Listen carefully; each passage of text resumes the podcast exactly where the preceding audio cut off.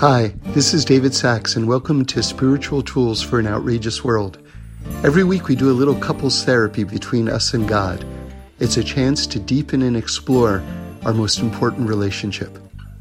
Okay, I'm glad you're here. Sukkot is upon us, and this is amazing because right now we are getting to the end of the Torah itself, and the Torah starts to take on a different form the way Moshe Rabbeinu, Moses is expressing himself, like begins to change as we get to the very end of the Torah. And as we know, there's a there's a yearly cycle where we go through the entirety of the Torah, culminating with Simchas Torah, the holiday where we finish the Torah and then we immediately start again, which is just a, an incredibly wise Jewish ancient tradition, which is that, you know, never be in between. Like once you finish something, like start right over again and there's dancing and there's joy and everything like that. And the Kotzker Rebbe says something really amazing. He says, What are we so happy about on Simchas Torah? Now listen carefully. He says, Because we're so happy because we've gotten to the end of the Torah and we realize that we haven't even begun it yet. Do you understand that? In other words, we've finished the Torah, quote unquote, finished the Torah, and we realized, wow, I haven't even scratched the surface of it. And so it's our joy at the, the, the just the infinity of the Torah itself that we're dancing over. So that's the Kotzker Rebbe. Now, the parsha that we just read, which is the second to last parsha of the Torah, all these last ones are, are really short, is called Hazinu which is in song form. And I, I, want to talk about that a little bit because I think that it's I think that it's really interesting what's going on. So, if you are looking at English translations of Hazinu, that's the name of the parsha, you'll you'll notice that it's incredibly dense. So it is a song, and the way it's written in the Torah is also significantly different than any other part of the Torah. It's in two columns as opposed to one just kind of one wide column. It's two separate pillars going down the, the parchment. And I'll get into why that's so meaningful in a moment. But but the the word choices that Moshe Rabbeinu is is using, and, and let me just just backtrack one second just to tell you that the content of Hazinu is the entire history of the world from before creation to to the end of days. And it and it's short. Okay?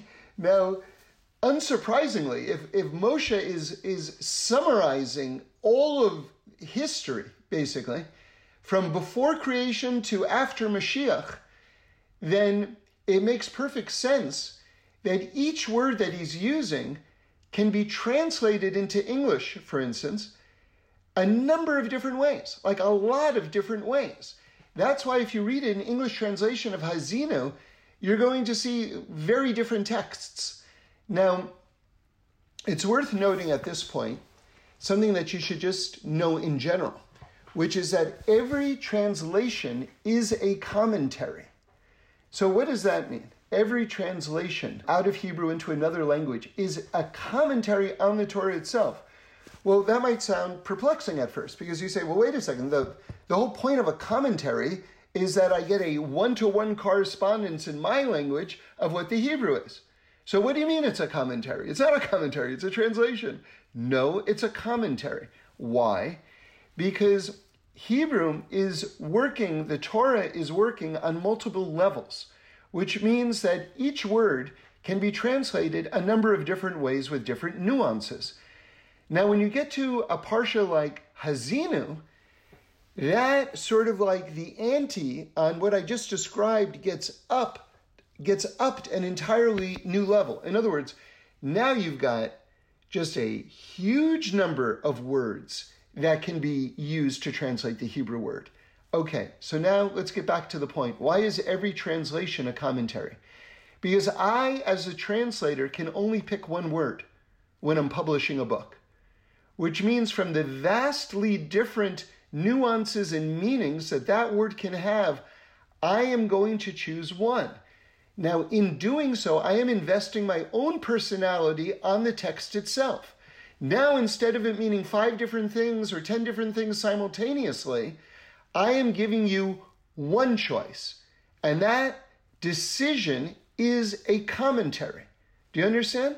So, this is why it's so important to really try to learn it in the original. And if you can't, to try to get a really good annotated translation. And I would recommend The Living Torah by Aryeh Kaplan, Rabbi Aryeh Kaplan. That's that's he will often give you the multiple different ways that a word can be translated. So let's get back to Hazinu. Hazinu, again, is a very short song. Moshe Rabbeinu himself calls it a song, and it's recapitulating the entire history of the world from before creation to after Mashiach, and it's using very dense, complicated language to discuss all the different imagery. And it's written in a way in the Torah that no other parsha is written in these two long columns. All right, so now let's let's start to put all these ideas together. How do you express the infinite in words? How do you sum up all of reality in words? How do you do it? So, you know, our, our greatest, greatest people have faced this problem. And probably no one faced it more than Moshe because no one had access to the entirety of truth. Well, not the entirety of truth, because the only one who completely knows God is God Himself right? So if you know everything God knows, then you're also God. So, so even Moshe doesn't know absolutely everything, but at the same time, no one has ever known more than Moshe. The Rambam brings it down as just codified Jewish thought that Moshe is the greatest prophet ever, and even Mashiach will not be a greater prophet than Moshe Rabbeinu. Mashiach will be greater in other things, but not in prophecy. Moshe remains the greatest prophet ever. Okay. So let me try to articulate this dilemma of how do you communicate everything you know? Like, how do you do it? How do you do it? And I'll give you two examples that just sort of kind of touch on this. One is from the Ari. So I heard in, in, the, in the name of the Ari that, that or maybe it was one of his students, I don't know, that he had a thought one time that were he were he to communicate it would have taken 70 years. 7 up. You hear that? The Ari had a thought one time that were he able to communicate it, it would have taken 70 years. And I was thinking about that. Like, how could that be? And here's just a visual, just to help us wrap our mind around it. Imagine several different mountains. Now imagine like just the mountaintops. And I think that in what the Ari, and this is just my own way of internalizing this thought, that the Ari had an idea to connect the tips of mountains of thought. and the interrelation between the mountaintops. But were he to communicate it, he would have had to have communicated each mountain worth of thought in order to communicate the top of the mountains and then to get to the thought, which is the interrelation of the tips of the mountaintops. So, whether that's accurate or not, I don't know, but it's a way of visualizing how it could take 70 years to communicate a thought. Now, I'll give you another example which is that Rabbi Nachman of Breslov, toward the end of his life, said that his thoughts became, they were becoming so expansive that he wasn't able to communicate them anymore. And so that's why he started telling stories. And that in itself is, is an amazing thought. In other words, it should give us an additional appreciation of how powerful stories are that you can express so much information in a story. That's, that is amazing. And if you think about it, the, the Torah itself, especially, well, large sections of the Torah, but especially the beginning of the Torah, the, Sefer Bereshis, the book of Genesis, and even the beginning of the, the, the description of the creation of the world is all told in story form. And I heard from Reb Shlomo in the name of one of the top rebbes that, that God loves stories. God loves stories. And that, you know, when a person, a sign that a person has grown old, when they stop telling stories. Isn't interesting? But imagine how much physics and biology and chemistry, like mountains and mountains and mountains of textbooks, would have to be written to describe the actual creation of the universe, of Yesh Mi'ayin, right? That how something was created out of nothingness. And in the Torah, it's a few lines. it's a few lines. Bereshis bara Elokim. In the beginning, God created the heavens and the earth. Wow. Like, what, what would the math look like on that? In the beginning, God created the heavens and the earth. One line! One line! So, so now let's get to let's get back to Moshe and, and Hazina. So, what is the narrative of Hazina? So if you just kind of read it through, it's you know the image the imagery is so wild that it's hard to actually pluck out the actual storyline of it. And like I told you, it's from the before creation till after Mashiach. Moshe is communicating it.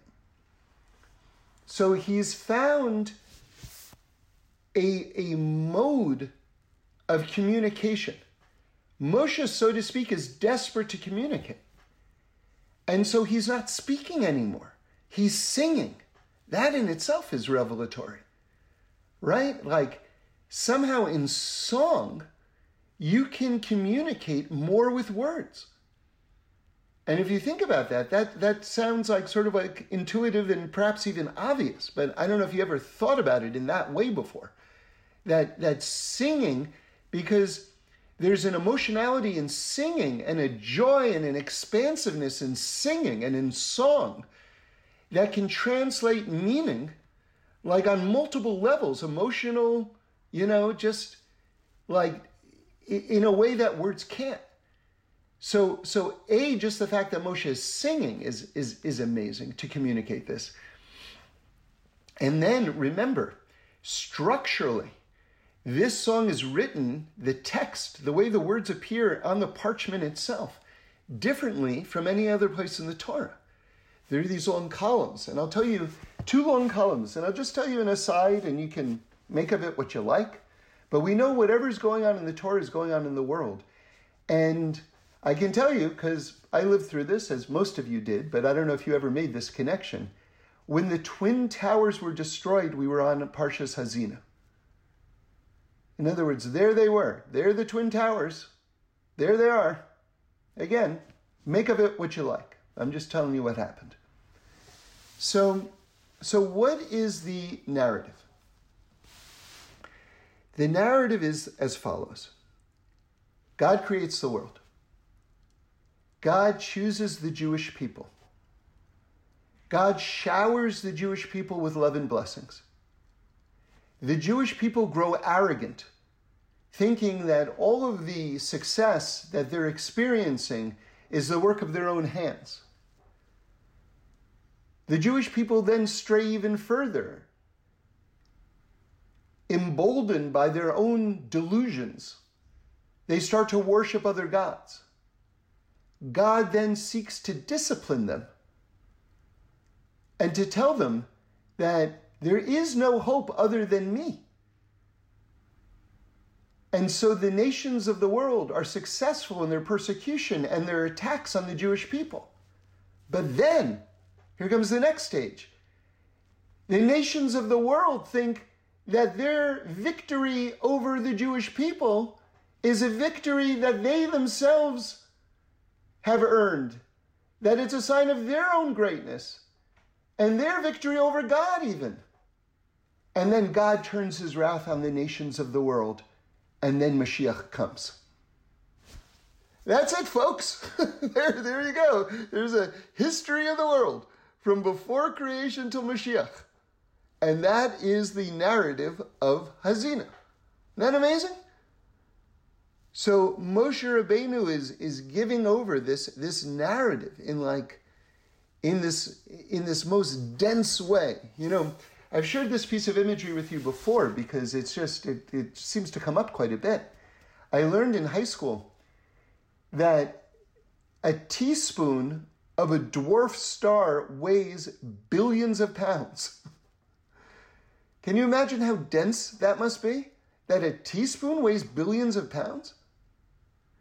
So, you know, any letter of the Torah is like billions of pounds. But now when you get to Hazina, can you imagine the density of content that's contained in these two columns? The entire history of the world from before it was created till after Mashiach? Amazing, amazing, amazing. And again, form follows function. So the way it's written in the Torah is, is exceptional because the content itself is exceptional. And another way to kind of imagine this. So, so the Torah itself is a timeline of creation, meaning to say it begins with the word Breshis, which is talking about, you know, the, the creation of the world itself. And by the end, we're talking about Mashiach. Okay, so it's it's tracking, and people have even tried to make mathematical correlations between where we are up to in terms of getting to the end of the Torah and where we are in the number of years on the calendar. And one, I can't say this over absolutely exactly, but, but I'll just give you the, the general idea here. They found that the year 1948, which is the founding of the state of Israel, correlates with like Adam HaRishon standing up in the Garden of Eden. Like it's this big turning point. So they're there are very interesting correlations that can be done or where we are up to in the Torah and where we are in terms of our our journey toward the perfection of the world. It's it's it's fascinating. But but what I want to share with you is a, is is, a, is another piece of imagery that is as we get toward the end, it's like this tornado uh, of of Hazino, this this ecstatic sort of climax that's taking place in terms of the mode of expression that's going on in terms of the Torah itself. And then what comes after Hazina? Vizos habrachas, right? Just blessings. Blessings, blessings, blessings, blessings, blessings. So it's just, it's so beautiful, just the way the Torah is starting to end. Now, with that in mind, I want to drill down and comment about something in Parshas Hazinu itself, in the text itself. I talked to you about the the form of the text, but now I want to zero in on, on the actual text. In the Torah, the scribal traditions are very, very important, and sometimes you have variations in the way the letters are written. And there are very, very deep ideas behind all of these things. And one of these variations is sometimes you'll see a letter will be written in an enlarged format. Now, I'll just tell you as an aside, because this is a rare piece of information. I heard in the name of the Chasam Sofer from Rabbi Moshe Wolfson Shlita that whenever you see a large letter in the Torah, it's four times the gematria, four times the numerical equivalent of what the letter would normally be. Just interesting fact to file away. And by the way, it works the other way too, that the other way would be one quarter when it's a small letter. And you have large letters in the Torah in isolated instances and small letters. Again, when, whenever you see one, it's always very interesting. What is it trying to tell us? Now, there's a teaching in Gemara Menachos in the Talmud, which is that God created the world with the letters Yud and Hey. okay, that he created Olam Haba, the next world, the perfected world. And we're not talking about heaven right now. We're talking about the next world, the perfected realm. That was created with the letter Yud. All right, now Yud is the most spiritual of all the letters. If you take a line, a baseline, all of the letters touch the line of the aleph beis, all 27 letters, and including the five final letters, or they go below the line. There's only one letter in the entire alphabet which floats above the line, and that's the letter Yud. It's the most spiritual letter. And not surprisingly, God's holiest name, the Yud Ke Vav Ke, it's the first letter of the Yud Ke Vav Ke. And there's zillions of Torahs about the holiness of the letter Yud. Okay? So, unsurprisingly, the next world, the perfected world, is created with the letter Yud. Interesting. Interesting. Now remember, when we talk about God is creating with the letters, each of the letters stands for a different energy wavelength. That, that's how to translate this ancient thought into modern language. And believe me, this is what the ancients had in mind when they were expressing it. They just didn't have the modern vocabulary to do so. But it's absolutely what they had in mind. And if you read the deeper text and you read Kabbalistic thought, for instance, from hundreds or thousands of years ago, you'll see that this is absolutely what they were talking about. It's not even a question. So, so the letter Yud is the next world. The letter Hey is this world. And just on a very simple level, although this is deep, but, but just it's straightforward, the Talmud explains how is this world like the letter Hey? Well, I think you all know what the letter Hey looks like, and if you don't, you can Google it. Hebrew letter Hey. You know, it's, well, it's hard to describe it in words. If I told you it's a Dalid with a Yud, that that wouldn't help because then I have to describe a dalet and a yud, right? But anyway, there's an opening on the bottom. So it says the, the Talmud says that this world is like a pavilion, and the wicked fall out of the bottom. That's the big opening on the bottom. The wicked fall down. They fall through the bottom. But now listen to this beautiful idea. But there's, if you can picture the letter Hey in your mind, there's a little space on the other side, right? Like just above that yud, or, or sometimes it's a vav, just above that vav, before you get to that little top of the hay. And the wicked who fall back down, they can re enter through the top, through that space in the top. Very, very interesting. So the world is created in a way where we have free choice and where we can make errors, but where we can come back in, where there's always a chance to return. All of us have a chance to return. As long as we're breathing, there's hope. As long as we're breathing, as long as we're alive, there's hope for our own souls. And we have to have rachmanis. We have to have mercy on our own souls. You know, on the a lot of us are so used to thinking, I want to do it, I don't want to do it. I can do it, I can't do it. This is a very superficial discussion. I have to do it. I have to do it because I have to have mercy on my own soul a very different discussion that needs to take place when people consider these ideas. The Yetzer Hara just wants to turn everything into a superficial conversation. You know what Reb Shlomo says? He says, in this day and age, it's a criminal offense to be superficial. Can you imagine? Okay. So, one of the themes of these talks is to show you how everything is worlds within worlds within worlds within worlds. And I'll give you an example that I just learned from the Pischei Sharim from Rav Yitzhak Isaac Chaver. Something so cool. So God created the world with the letters Yud and Hey. So now let's spell out the letter Yud and let's spell out the letter Hey.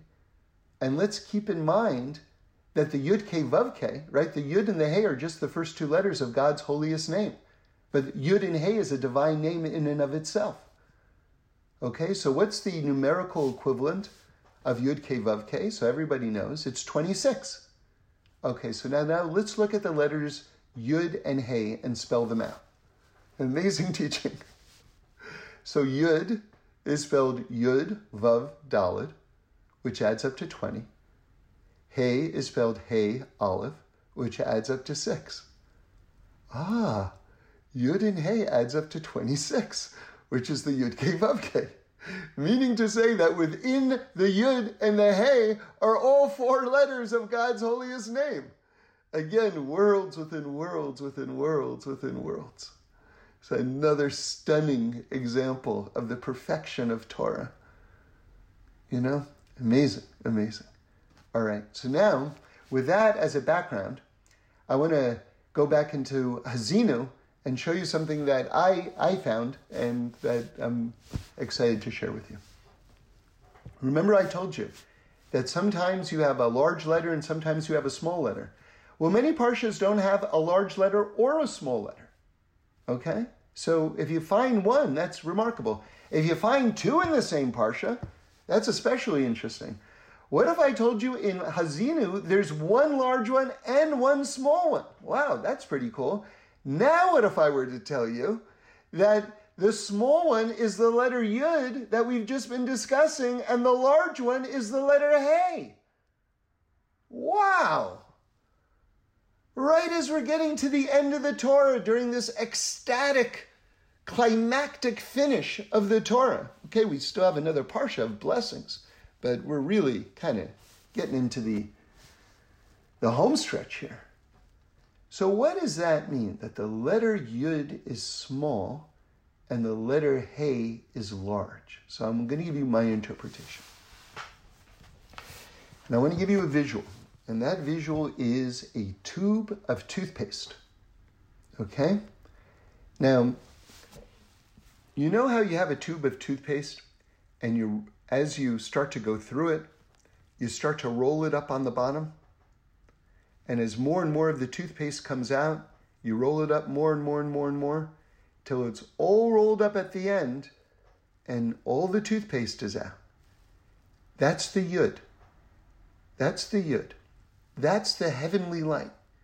The yud is small because it's squeezing all of its light to where?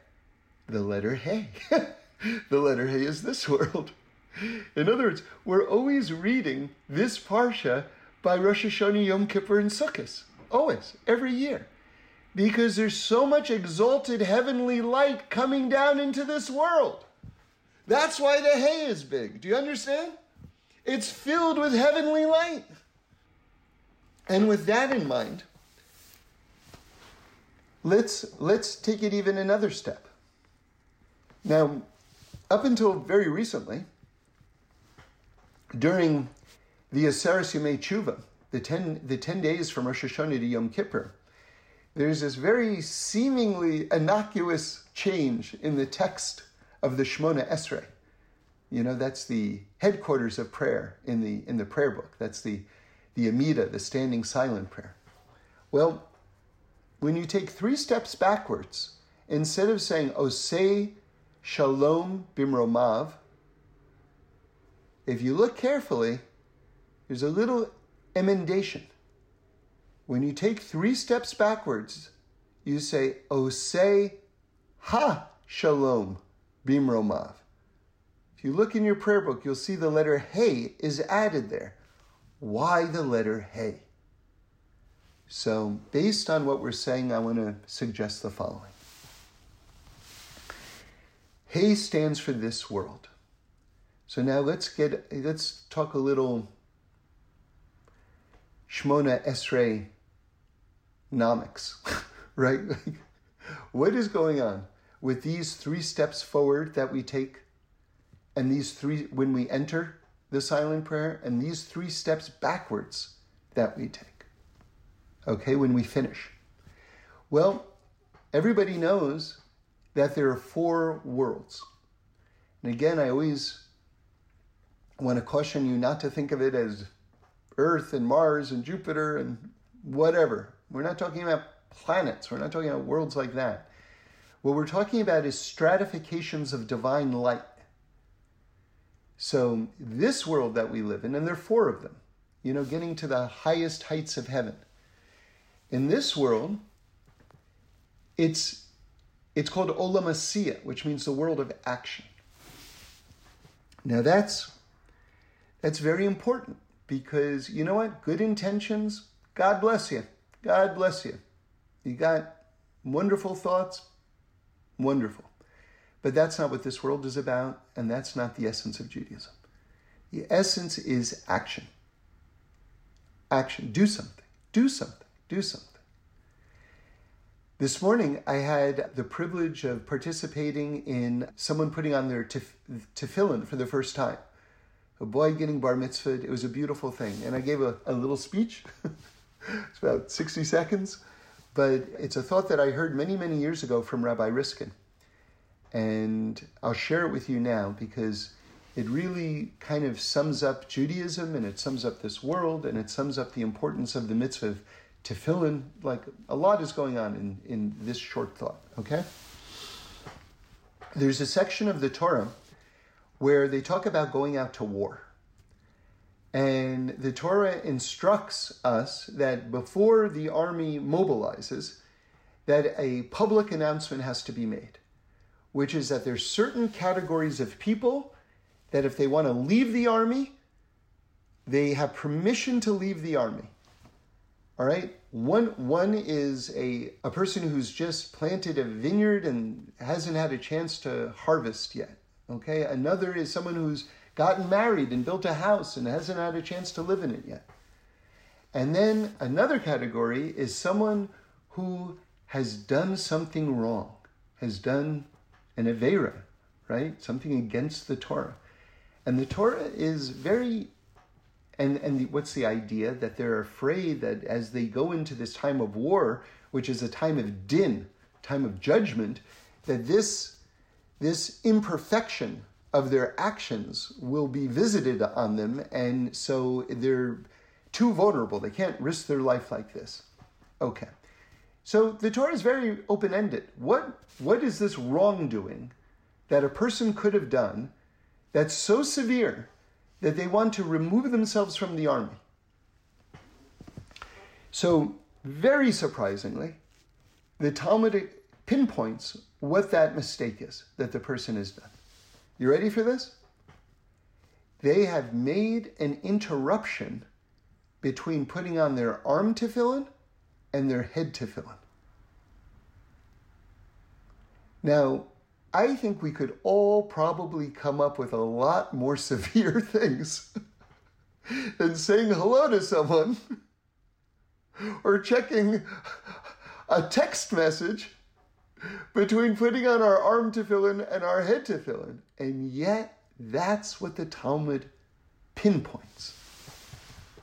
Now, I heard Rabbi Riskin explain it in the following way, and this is a window into Torah itself.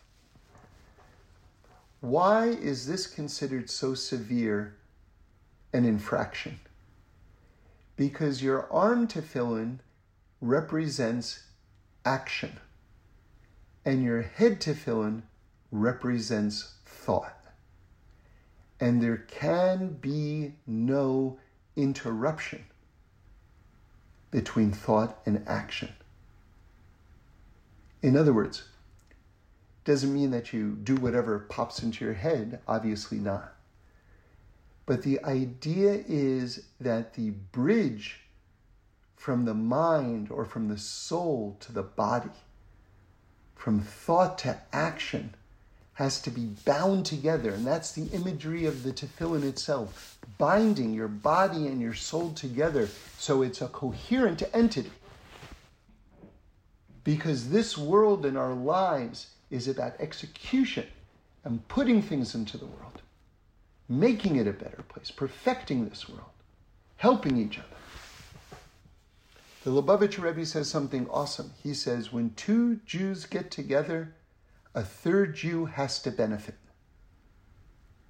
Isn't that awesome? Awesome, awesome, awesome teaching. You know how much is contained in that one teaching? The complete mission plan for life. Okay. So, all of this is just to describe to you the fact that this world that we live in is called Olam. It's one of the four worlds that we're describing right now, and it's called the world of action. Now, there are three spiritual worlds above it, meaning to say, three stratifications of light where the light just keeps on getting more expansive. Above this world is called Olam Yetzira, which is where the angels dwell. Olam that is called Olam Beria, which is where the Kisei HaKavod, the throne of glory is. And then the top of the four worlds is Atzilus, which is just pure light. And then there are dimensions above that as well. Okay? Within the oneness of God. So, isn't it interesting when you begin Shmona Esrei? Remember, you're in the first of the four worlds. Isn't it interesting that you take three steps forward? Are we communicating? Are we communicating? You are climbing the spiritual realms. That's what's going on. When you take three steps forward, you are climbing the spiritual realms till you get to the very top, to its Atzilus. You know, I asked, I've been wondering about this question. And I asked the rabbi that I learned with. I said, if you had a rocket ship with an infinite amount of fuel, would that rocket ship arrive in heaven or not? Something to think about.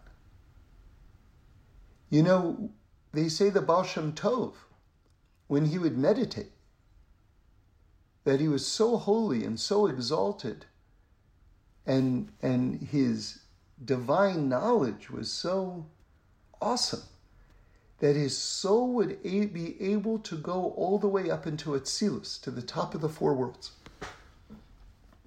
And so maybe that's the answer to this question, but you can discuss it with people more knowledgeable than me. But perhaps physically, you would never break through the higher dimensions. Perhaps physically the rocket ship would never leave Olam. But where the soul can go is even higher. That the soul has entrance to those higher dimensions. And so at the end of Shmona Esrei, you take three steps backwards. You, re- you return to this world. Now, isn't it interesting now that let's let's keep all the visuals in mind. What did we say? This time of year, the yud is small and the hay is large. The yud is the next world, the hay is this world. We're squeezing all that light out of the yud, and it's making it's like a zero sum game. The hay, this world, is getting larger, it's getting filled with divine light. Now, as we take three steps backwards from the highest realms back to this world, what do we say at this time during the year? Oh, say Ha Shalom. do you see? Do you see how all that light is like enlarging this world? Oh, say Ha Shalom. There's the hay. There's the hay. You know, it was there before, but it was like, it was so little we didn't even say it. Now it's getting big, like the hay of Haazinu. And then, just to finish the thought, and we do this all year round, we don't say the hay all year round, but the next part we do all year round. Did you ever wonder why, after you finish Shmona Esrei, you pray for the rebuilding of the Holy Temple? Like, probably no one ever asked themselves that question. Or if you did, you just thought, oh, here's another opportunity to pray for the rebuilding of the Holy Temple. I guess they stuck it here. But based on what we're saying, I want to I want to explain it in the following way. After you return from the perfection of the higher realms, you go, "What? There's no holy temple?" this year, this this realm isn't perfected yet. Oh, we got to get the holy temple rebuilt. So it's what we daven for immediately. Immediately. The first thing. Not a coincidence. Or maybe you can even add the following thought. I heard Reb Shlomo say one time, when the third holy temple, the third Beis Hamikdash gets built, we're going to see that it was here the entire time. But we just didn't have the eyes to see it. We're going to realize the third Beis Hamikdash was with us the entire time. We just didn't have the eyes to see it. And so we get to the higher realms, and so to speak, our soul has the knowledge that the third Beis Hamikdash exists, right, in the higher realms. And then when we get back down, we go, What? It's not here yet.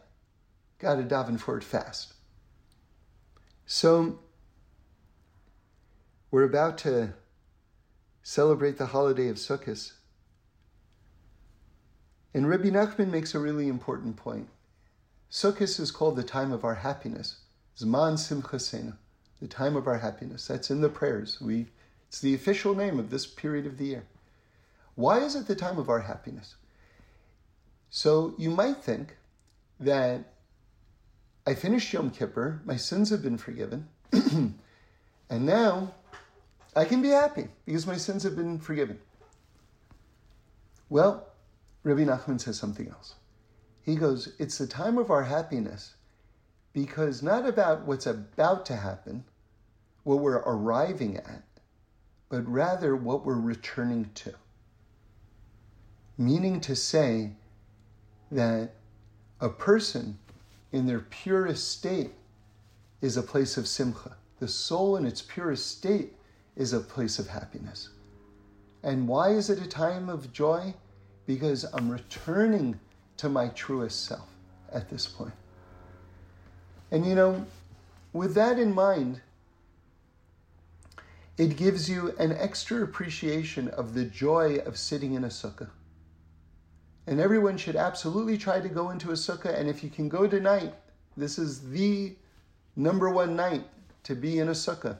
You know, even if you have to just, I don't know, walk into somebody's sukkah. Hi, can I just sit down? And I'll, I promise you I'll leave immediately. Let me just sit down for a second.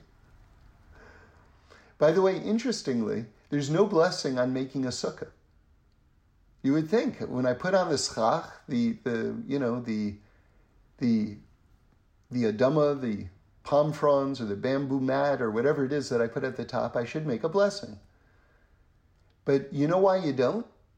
Because the mitzvah is to dwell in the sukkah. Now you have to make a sukkah to dwell in a sukkah, but that's making the sukkah is not the mitzvah. So whether you have one or you made one or not, that's fine.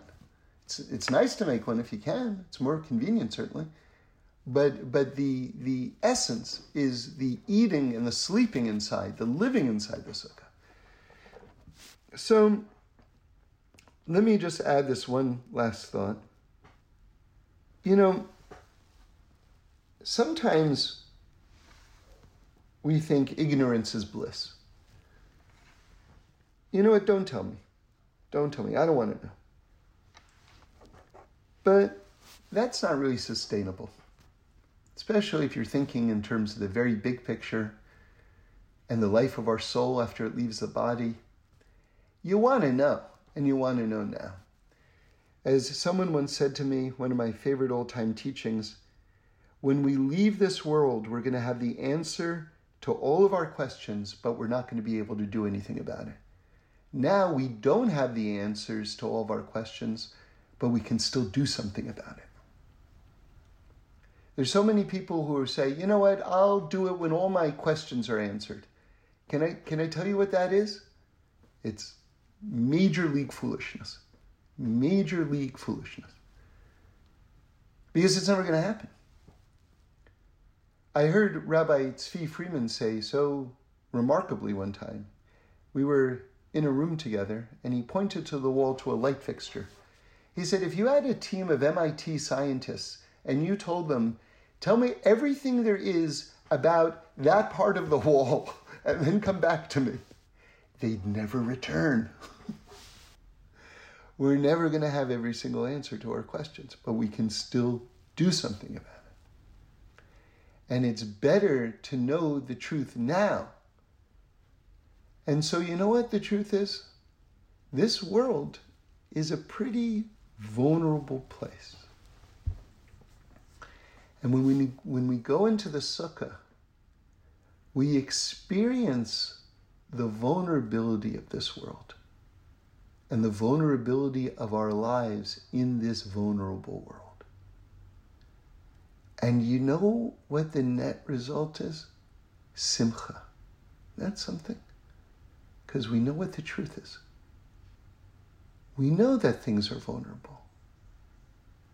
The winds can blow this way and that way. But once we appreciate the fact that that is the truth of where we live, we can rejoice. And we can celebrate every single moment because we're alive. We're alive.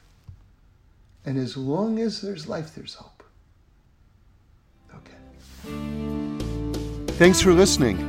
We do this every week, so join in again next Sunday for a new podcast where we explore the amazingness of life.